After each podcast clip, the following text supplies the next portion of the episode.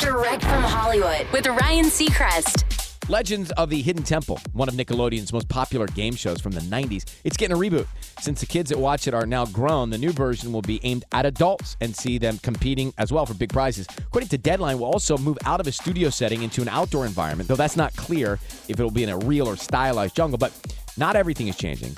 Olmec, the talking Mayan statue head, will return, as will team names, and several classic challenges will be reinvented. Look for Legends of the Hidden Temple on the CW as early as this fall. That's direct from Hollywood.